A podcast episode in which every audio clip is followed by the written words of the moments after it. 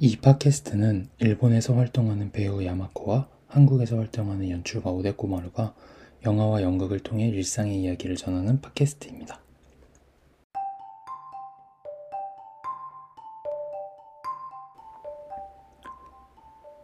안녕하세요. 저는 한국에서 활동하고 있는 연출가 오데코마루입니다. 어, 원래 이 팟캐스트는 기존에 일본어로 진행이 되었었는데 2023년 하반기부터 한국어 코너를 만들자라는 이야기가 나와서 어, 이번 주 8월 첫째 주부터 한국어 코너를 만들게 되었습니다. 아직 어, 지금 두 명의 personality가 나와서 진행을 하고 있는데 일본인 배우 야마코는 아직 한국어를 할 줄 모르기 때문에 한국어 코너는 저 한국인 연출가 오데코마루가 혼자 진행을 하게 되었습니다. 네, 잘 부탁드립니다. 팟캐스트에서는 보통 연극이나 영화를 보고 나서 그거에 대한 이야기를 하거나 저희들의 일상적인 이야기를 좀 했었었는데 이번 첫 한국어 온리 팟캐스트에서는 얼마 전 제가 보고 온 영화인데 8월 9일날 개봉 예정인 이누도 이신 감독의 이름 없는 춤이라는 작품에 대해서 이야기해 보고자 합니다.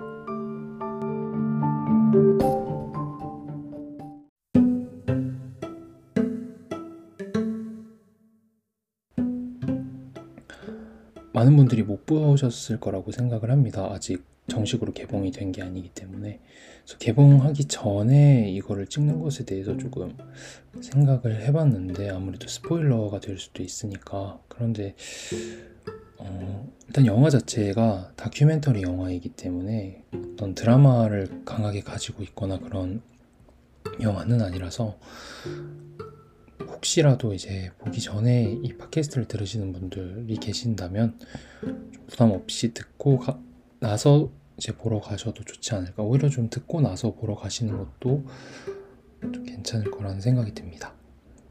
네. 일단은 제가 다녀온 거는 정말 좋은 기회가 그 이누도 이신 감독님께서 시, 실제로 한국에 오셔서 GV라고 하죠. 그 관객과의 대화를 통해서 어느 정도 좀 영화에 대한 이야기 그리고 영화를 만들 때 이야기를 좀 많이 해주셔서 그 부분에 대해서도 좀 팟캐스트에서 이야기를 해보려고 합니다. 일단은 영화에 대한 이야기를 조금 해보자면 다나카민이라는 일본의 안무가 안무가 댄서 댄서라고 해야 할까요? 춤을 추시는 분이 계시는데 정말 독특한 춤을 추시는 분입니다. 저희가 흔히 생각하는 어떤 춤의 장르라는 게 있잖아요. 그 전통 춤에도 장르라는 게 있고 우리가 이름 붙일 수 있는 그런 장르들 장, 뭐 발레일 수도 있고 현대 무용일 수도 있고 정말 많은 춤의 장르가 있는데 이름을 붙일 수 없는 이름이 없는 그런 춤을 추는 분이십니다. 다나카민. 아마 다나카민이라는 분의 춤을 실제로 보거나 아니면 영상을 보면 이게 어떤 의미인지 좀 아실 것 같은데 이걸 이제 춤이라고 부를 수 있는가 없는가도 아마 춤을 보시는 분들은 그렇게 생각하실 수도 있고 일본어로는 이제 바오돌이라고 합니다. 이 타나카 민 씨의 춤을 바오돌이라고 하는데 바는 이제 장소할 때 장자 를 일본어로 바라고 읽거든요. 그래서 장소하고 오도리는 춤이라는 뜻입니다. 그래서 바오도리는 장소의 춤이라는 뜻인데 이 다나카 민, 이 바오도리를 추는 바, 다나카 민에 대한 이야기를 거의 2시간 가까이 되는 러닝타임으로 만들어낸 영상 작품이 이 이름 없는 춤이라는 작품입니다. 이제 다큐멘터리의 형식을 지니고 있으면서도 좀 독특한 게 동시에 애니메이션도 같이 들어오거든요. 그래서 다나카 민이라는 사람을 계속 카메라가 쫓아가면서 어떤 그 사람의 어떤 일상, 그 사람의 어떤 일대기 이런 것도 물론 보여주지만 그 사람이 추는 춤, 그 바오도리에 대한 부분도 감독님 말씀하시기로는 35개의 춤을 찍으셨다고 하더라고요. 그래서 그 춤에 대한 씬, 춤의 시퀀스도 상당히 많이 나오는데 어, 춤이라는 게 사실은 영상으로 기록될 때 연극도 그렇고 춤도 그렇고 한계가 있, 있다고 저는 생각을 하거든요. 이게 어찌되었든 영상을 위한 작품이 아니기 때문에 이제 한계라는 것은 그 아카이브에 좀 성향이 강해진다고 저는 생각을 합니다. 이걸 찍어버리면 물론 우리가 그거를 그 공연 그 자체로도 즐길 수가 있지만 아무래도 그객 속에 앉아서 혹은 그 공간에 같이 있음으로 인해서 느낄 수 있는 많은 것들이 영상을 통해서 보게 되면 좀 상실되거나 소실되어 가는 게 있다고 저는 생각을 하는데 그런 의미에서 어떤 춤을 추는 사람을 쫓아가는 것에 대해서는 상당히 어려웠을 거라는 생각이 저는 영화를 보면서 그런 생각이 들었어요. 그래서 참 어렵겠다. 이 이야기를 풀어나가는 것도 어려울 것 같고 어떤 식으로 이 춤을 보여줄까라는 기대감을 좀 가지고 영화를 보기 시작했습니다.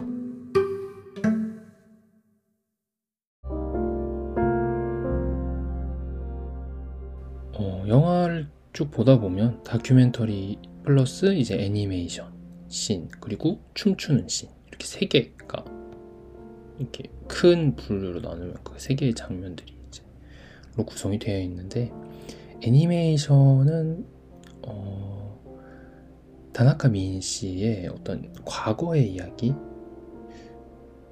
보통 애니메이션으로 많이 표현을 했더라고요. 그래서 다나카 미인의 어떤 과거라고 하는 게 어떤 실제 그 사람의 역사로서의 과거라기보다는 어떤 어린 시절의 추억 혹은 과거의 기억들 그 기억 속에 남겨진 정확한 기억이라기보다는 그 감정들에 대한 부분인 것 같이 느껴졌어요. 그래서 다나카미는 본인의 그런 과거의 모습들을 나의 코도모라고 표현을 하시더라고요. 코도모. 이제 코도모는 내 자식, 내 아이를 코도모. 그냥 코도모라는 게 아이라는 뜻인데 나의 아이라는 말을 하시더라고요. 그래서 그 아이가 과거에 가졌던 어떤 감정들, 산에 오르기를 좋아했던 소년의 이야기라던가, 그 산에 이제 올라가지 못하게 되었을 때 그 소년의 어떤 감정들, 그런 괴롭힘을 당할 때의 감정들, 그런 것들이 애니메이션으로 표현이 되어 있었고. 그래서 이 애니메이션이 처음에는 그 단순히 과거의 이야기를 보여주는 역할로 설정이 되었나라는 생각이 들기도 하지만 이 다나카 미인 이제 현재의 어떤 그 다나카 미인의 인터뷰나 그의 말로 인해서 이렇게 진행이 되는 다른 장면들을 보다 보면 아 이 자신의 코도모라는 게 지금 다나카민의 현재 춤에서 절대 배제할 수 없는 존재구나라는 거를 새삼 느끼게 됩니다. 도쿄대 공습의 어떤 붉은 하늘 아래에서 태어난 내가 나의 어떤 어리 유년 시절부터 이제 60년대 청년 시절이 되어서 현대 무용을 배우러 가고 안코크부토라는 게 있는데 아무부토 히지카타 타츠미라는 분이 계세요. 그걸 하시는 그분에게 이제 영향을 받았던 이야기들을 이제 좀 얘기를 하시면서 그런 것들이 그런 애니메이션에 나오는 그 본인의 코도모, 나의 코도모라는 존재와도 때려야 될수 없는 하지만 그게 이제 전면으로 드러나지는 않은 그런 느낌을 많이 받았습니다. 그래서 영화에 대한 이야기를 다시 계속 해보자면 그 다나카 미이라는 사람이 그 이런 지금 바오도리를 포함해서 지금 하고 있는 그런 작품들을 만들 때의 감정이라던가 해외에서 그런 걸 처음 하게 됐을 때의 어떤 추억담? 추억담이나 경험담 같은 걸 얘기를 또 해주시는데 로제 카유아라는 프랑스의 어, 이제 많은 분들이 알고 계신 걸로 놀이에 관련된 이론을 정립하신 분인데 로제 카유아라고 그분을 되게 좋아했다고 하시더라고요. 다나카 미인이란. 다나카가 거기에 일, 프랑스에 처음에 춤을 추러 가셨을 때 그 카유아에게 개인적으로 춤 보여주려고 갔었대요. 근데 그 이제 카유아가 이름 붙일 수 없는 춤을 멈추지 말라 이렇게 말씀을 해주셨다고. 그게 이제 이 영상의 제목이기도 하면서 어떻게 보면 다나카 민에게 있어서 그 말이 본인이 지금 하고 있는 무언가에 대해서 이름을 붙일 수 없다는 이름을 준 거 아닌가.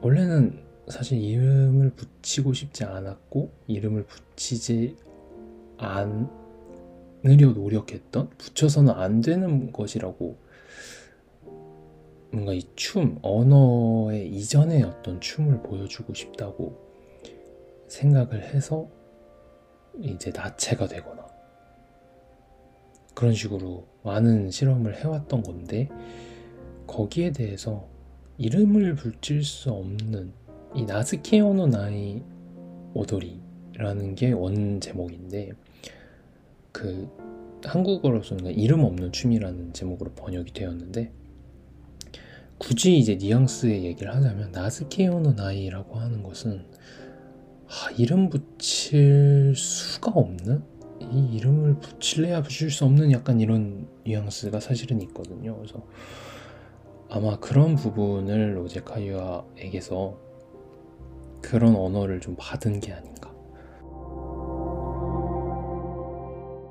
영상을 쭉 보면서 그냥 어떤 장면 장면들에 대해서 제가 좀 느꼈던 부분에 대해서 네, 한번 이야기를 해봤고요.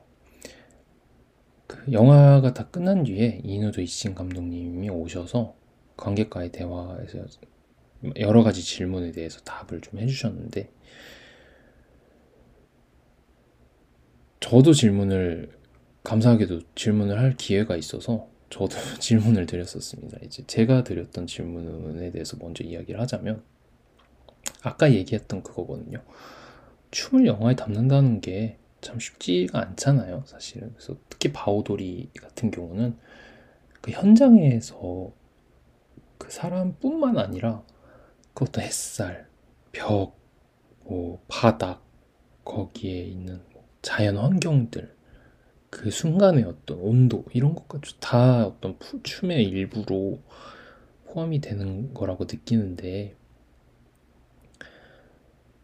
그렇기 때문에 오히려 이 찍을 때 정말 주의하거나 그랬던 점이 있을 것 같다라는 질문을 드렸는데 어, 떤 점을 좀 이렇게 좀 주의를 하셨냐, 그러니까 중점 어디에 중점을 두었냐라는 질문은 이미 사회자 사회를 봐주시는 분께서 해주셔서 저는 반대로 좀 조, 조심하거나 좀 주의했던 점이 뭐가 있었냐라고 말씀을 드렸, 좀 질문을 드렸었는데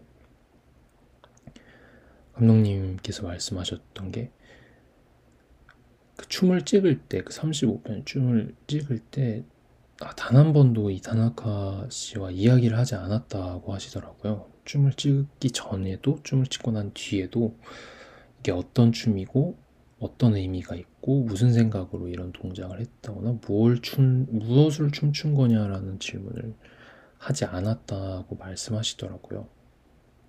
그래서 다나카 씨도 이제 극 중에 이제 영상 속에서 그런 이야기를 하는데 음, 춤이란 사이에서 태어나는 것이라고 말씀을 하시는데 수많은 관객들이 그 다나카 씨를 보고 있다.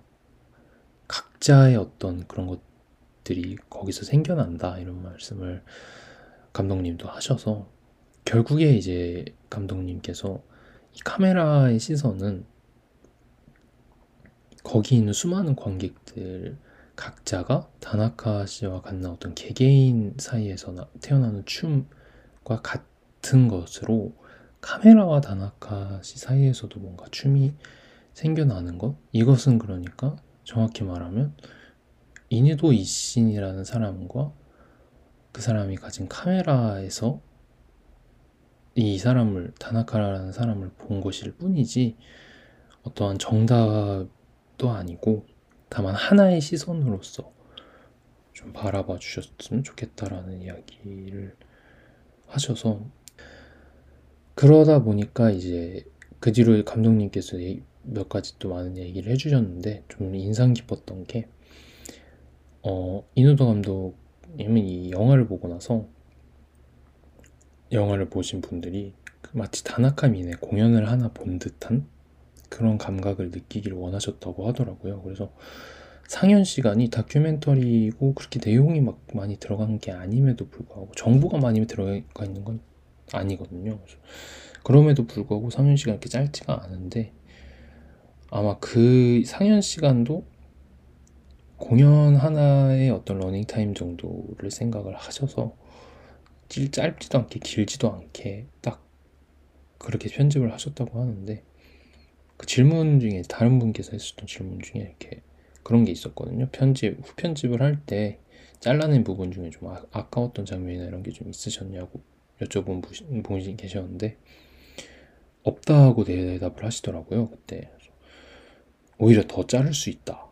더 자를 수도 있다고 말씀을 하셔서 그냥 그 어떤 일련의 대답들을 듣고 나서 참 어, 와서 이야기를 듣길 잘했다라고 생각이 됐던 게 저는 일단 이 영화가 일본에서는 작년 겨울쯤이었을까요? 2022년도에 넘어오는 겨울쯤이었을 거예요. 아마 꽤 이제 공개가 된 지 시간이 흐른 걸로 알고 있는데 한국에서 개봉을 한다고 들었을 때 꼭 보러 가야겠다라는 생각은 하고 있었는데 어, 이 감독님의 그런 이야기를 듣게 되니까 보고 나서 그래서 이게 좀 팟캐스트의 첫 주제로 좀 삼고 싶었던 게 한 분이라도 이걸 듣고 그 영화를 보러 가게 되신다면 아 이게 춤이 중요한 게 아니구나. 뭐 춤이 물론 중요한데 춤 을 보여주기 위한 영상은 아니구나. 그럼 뭘 보여주고 싶었던 걸까? 다나카 민이라는 사람에 대해서 또 보여주고 싶었던가 하면 또 그것도 아닌 것 같거든요. 그래서 제가 이해한 거는 그 사람과 춤의 어떤 사이 사람이 춤을 추기 위해서 무엇을 하고 춤은 사람에게 무엇을 할 수가 있고 이런 어떤 관계 혹은 그 사이에서 태어나는 무언가를 참 눈에 보이지 않는 것들이죠. 사실은 어떤 정의 내릴 수 없는 그런 것들에 대해서 고민을 해보면 좋지 않을까. 단순히 이 사람 저, 저 사람 왜 저런 춤을 추는 거지? 라는 대답을 원하기보다는 아, 저 사람의 춤과 저 어떤 모습과 저 어떤 삶의 형태를 보고 내가 느낄 수 있는 나에게 어떤 식으로 다가올 수 있을까 다른 사람들에게 어떻게 다가올 수 있을까 하는 참 상당히 개인적인 경험을 선사해주는 그런 영화가 아닌가 그래서 그 또 질문에 관해서 또 몇 가지 이야기를 해보면 어, 마지막 부분 이제 네, 이제 언급이 되, 언급은 아니지만 이렇게 영상에 보면 다나카 미인의 어떤 춤에는 일단은 공통점이란 게 거의 없습니다. 뭐 이렇게 정해진 음악이 있는 것도 아니고 어떤 동작이 있는 건 절대 아닌데 왜냐면 항상 장소가 바뀌고 그러다 보니까 근데 이제 기도하는 듯이 이렇게 손을 올리는 동작이 비슷하게 나오더라고요. 그래서 그 부분을 감독도 놓치지 않고 이렇게 편집으로서 보여주는 장면이 있는데 근데 이런 것에 대해서 감독이 느끼기로는 어, 마치 기도를 하는 것처럼 보였다라고 근데 이 질문도 사실은 어떤 그 다나카 미인이라는 예술가, 춤, 안무가 어떤 춤과 이누도 이신이라는 어떤 감독이 영화를 찍을 때 어떤 예술적인 동질감, 공통점이라는 게 좀 있을까라는 질문이었는데 거기서 이제 감독님께서 말씀하셨던 게 그런 기도를 하는 듯한 장면에 대해서 언급을 하시고 본인도 이거 좀 재밌었는데 영화를 찍을 때 기도를 하신다고 그 기도라는 게 잘 잘 팔리게 해주세요 이런 기도가 아니라 어, 본인이 지금 카메라에 담고 있는 것이 부디 찍힐 가치가 있는 것이기를. 그리고 이것을 본 사람들로 인하여 그리고 이거 이 영상을 통해서 내가 찍은 이 영상 작품을 통해서 조금이라도 세상이 좋아지기를 바라고 이거를 본 사람들이 그 세상 그 사람들 개개인의 세상 세상이 조금이라도 바, 좋아지기를 바라며 그렇게 찍는다고 하시더라고요. 그래서 어 근데 그 감정을 다나카 미인 씨의 춤에서도 비슷한 걸 느꼈다라고 감독님께서 말씀을 하셔서 이게 참 약간 저는 뭐라고 할까요? 제가 일전에 한번 그 이제 무대 예술 관련된 교육을 받으려고 저번 달에 갔었었는데 거기서도 약간 비슷한 질문이 비슷한 질문은 아니지만 약간 괴가 좀 비슷한 그 어디서 이런 원동력을 느끼느냐 무대 예술 같은 거 그런 크루로 활동하고 일을 할 때 어디서 원동력을 느끼냐라는 질문에 이제 현역에서 활동하시는 분들께서 비슷한 이야기를 하셨거든요. 그 공연을 보고 돌아가는 사람들이 참 행복했으면 좋겠다. 보고 이제 좋았다. 웃으면서 돌아갈 수 있으면 그게 가장 큰 행복이다. 뭐 이런 식으로 말씀을 해주셨던 게 기억이 나서 사실은 저는 이제 뭐 연출가로서 많은 작품을 하고 있지는 못하지만 특히 한국에 와서 제 연출 작품을 한 번도 해본 적이 없는데 어, 일본에 있을 때도 그렇고 그런 그런 식으로 사실 생각은 잘 안 해봤거든요. 왜냐하면 제 자신의 행복은 차치하고라도 타인의 행복까지 내가 생각할 어떤 결을 그러니까 이걸 보고 누가 행복했으면 좋겠다라는 생각을 할 만한 어떤 그게 안 됐었던 것 같아요. 당시에는 제가 이거 처음 시작하고 그럴 때는 그냥 굳이 챙기자면 저나 제 주변 사람들 정도였죠. 같이 만드는 사람들. 그런데 예전에 또 봤던 다큐멘터리 중에 꿈과 관계의 왕국이라는 지브리 애니메이션에 관한 다큐멘터리가 있었는데 거기서도 미야자키 하야오 감독이 비슷한 이야기를 했었거든요. 세상의 행복을 위해서 해야 한다. 자신의 행복을 위해서 하는 건 말이 안 된다. 뭐 이런 식으로 강하게 말씀을 하셨던 게 기억이 나가지고 결국 참 알 수 없잖아요. 사실 이 다나카 미, 이 영화를 꼭 보셨으면 좋겠는데 저는 그 다나카 미네 춤을 보면 알 수가 없습니다. 이게 뭘, 뭐 하시는 건지, 이게 춤인지 아니면 그냥 고통스러우신 건지 아니면 뭐 그냥 이렇게 짜증나시는 건지 알 수가 없습니다. 그냥 막 소리 지르시기도 하고 막 그냥 누워서 막 구르기시기도 하고 그러니까. 뭐 음악이 있는 것도 아니고.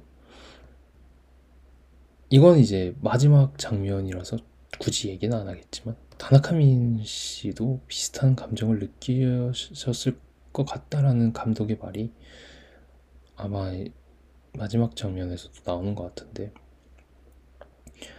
그 행복이라는 단어가 되게 참 추상적인 것 같으면서도 사실은 가장 큰 이유가 될 수도 있겠다라는 그런 생각을 좀, 좀 해봤었고요.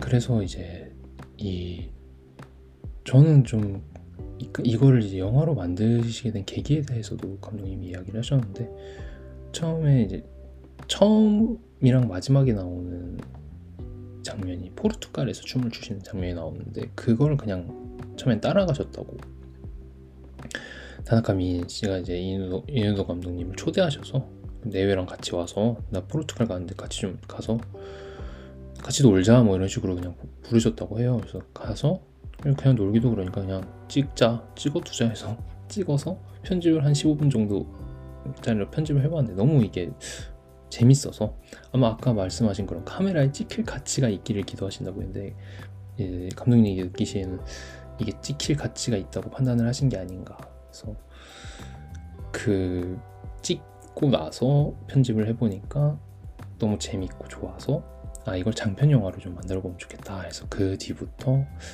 아, 몇 년이라고 하셨지? 4년이라고 하셨나? 4년 동안 그죠? 19년도 19년도 18년도 이때부터 같이 4년 정도를 따라다니면서 작업하시는 장면이나 이런 거를 좀 찍고 그리고 다나카 민씨가 사는 마을이 있어요. 그 야마나시라는 곳에 그분이 이제 구축한 마을이 있는데 도화촌이라고 하죠. 도화촌 도는 이제 복숭아 할 때 도고 화는 꽃화자에서 촌은 마을 그 촌할 때 촌에서 도화촌이라는 곳에 어떤 공동체까지는 아닌 것 같은데 그런 극단처럼 본인이 이제 의상실도 있고 작업하시는 곳도 있고 이제 논밭을 이렇게 일구시면서 항상 이렇게 그 참 영화 초반에 그런 얘기가 나오거든요. 댄서들이 몸 만들려고 운동을 한다는데